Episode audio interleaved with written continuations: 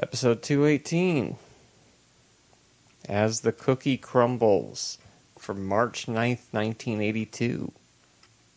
So, this week we begin with Jackie and Sara sitting at home. Sara has made her grandmother's cookies because she's depressed, because she can't find a job. Henry comes down and sees his daughter being very depressed, not only because she can't find a job, but she owes three months back rent. Monroe shows up and immediately realizes how depressed Sara is because she's making the cookies.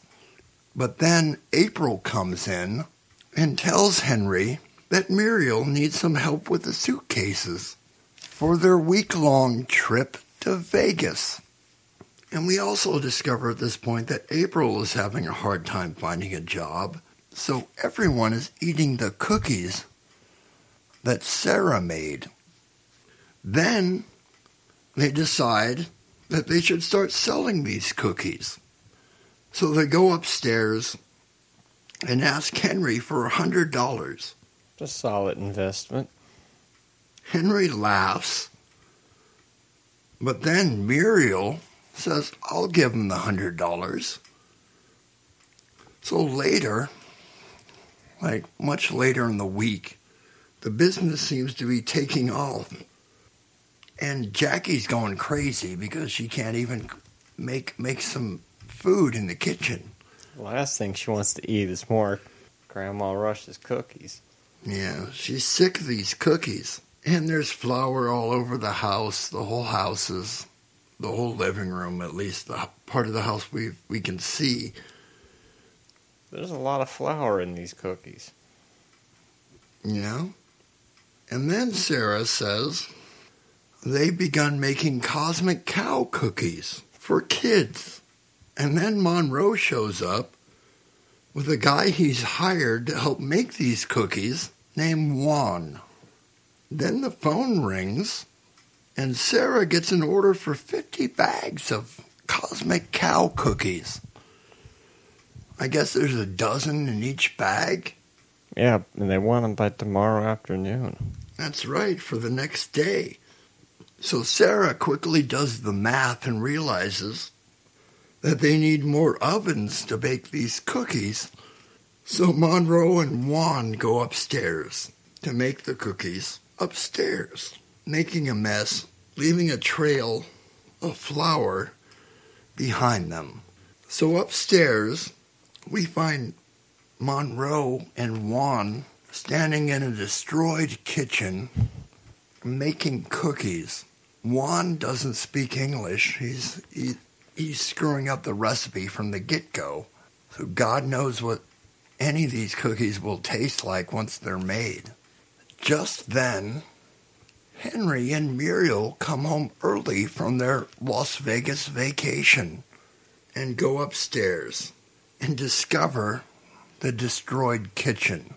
So now, April, Monroe, Sara, and Juan are lined up like criminals waiting for Henry to come out. And then he comes out to some, some music. What was going on there, Marty?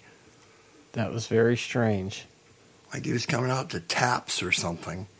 And Henry chews them out and just uh, puts them all in their place, as he often does. What the hell was that? That was uh, one of those drums going off from Oh, did you do that purposely? when when Henry walked out. It's kind of like that. Okay. That threw me a little bit. I'm not going to be. I'm not going to lie. Well, it threw me when I was watching the episode. I was kind of like, what? Monroe suggests that they bring in some starving children from around the country to eat the kitchen clean. He estimates it will take about three weeks. Then Henry starts questioning them about their business model and discovers that they don't have a business license. Just then, two people from the government show up and fine them for not having the proper paperwork. which pretty much eats up all the profit they've made selling these cookies. Then we get our second phone call, one sided phone call. This time it's from Henry's publisher's lawyer, who informs him that he needs to stop selling these Cosmic Cow cookies immediately or he will lose his job. And then an immigration officer shows up at the door, coming to take away Juan. But instead, Henry hands over Monroe. That was a fun one. Uh, that brings up an interesting point that Henry doesn't own Cosmic Cow. He doesn't own the licensing to it. He has sold that away. So when season six happens, maybe somebody else is taking over drawing Cosmic Cow. We'll never know for sure. So we had April the interloper definitely this week. She was definitely interloping. I got a great idea. Let's sell these cookies. You know, I think the reason they had to get rid of April is because it's like having two Monroes around, and that's just two Monroes too many. She got them in a lot of trouble, potentially. Uh, guest stars galore. We had Juan Garzo, Garza, Garza. Garza, uh, Reynolds,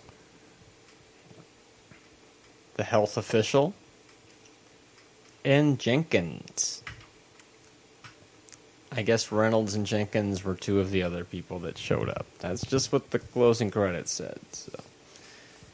Cosmic Cow was Cosmic Cow uh, relevant to this episode? Yes. We had Cosmic Cow cookies. You got to see the drawing board. And then the syndication deal fell through. Churning out a daily strip. Okay, so does that mean Cosmic Cow's a weekly? Like Life in Hell and it's or Red Meat? Like you'd see these strips that only run once a week and like the weekly. Is it something like that? Have we solved the mystery? But it doesn't make sense because we see him reading Cosmic Cow comic book. I believe episode. it was a, let's say, a monthly comic book, maybe a bi weekly. I find that hard. That's a lot. You got to turn out a lot of work. But if he's doing bi weekly, he was uh, apparently going to a some sort of conference or at in Vegas to meet with Yeah. maybe newspaper people about syndicating Cosmic Cow. Mm-hmm. But couldn't they simply just take the? Well, I guess it's a whole different deal. But yeah, it's definitely a comic book at this point, and it always has been. This was the opportunity to turn it into a daily strip. Uh, well, Henry sweaters. He wore the Yale with the pockets. Monroe was wearing stripes. One sided phone conversations? Three. Three. There was three. We had Henry to Jackie, S-. Sara to the customer, and then Kaplan to Henry. Three instances of Henry pointing. Wow, that's not very many, but Henry wasn't the main focus of this episode, so he, he was he was away. But we did get one good Henry stammer. Law law law law lawsuit. And the El Camino drive-by started the episode off as well as the long intro with, featuring Monroe in the cookbook, which was very fitting.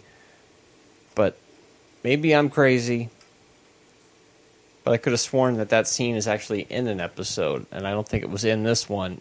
And also, when you think about it, why would he have to look at the cookbook to make Grandma Rush's cookies? And I don't remember if he was using that, if that was a scene from when he was making the Miss Shack Oh, cheesecake possible. or not. Unfortunately, I don't remember. Yep.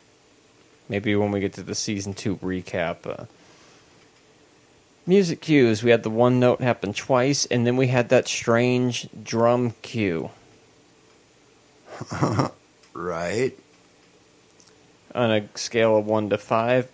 This one's just a personal favorite of mine because I remember seeing this one years ago. Nostalgia so I give it a five. Just because of that. If I didn't have a nostalgia factor, I'd probably still give this a four.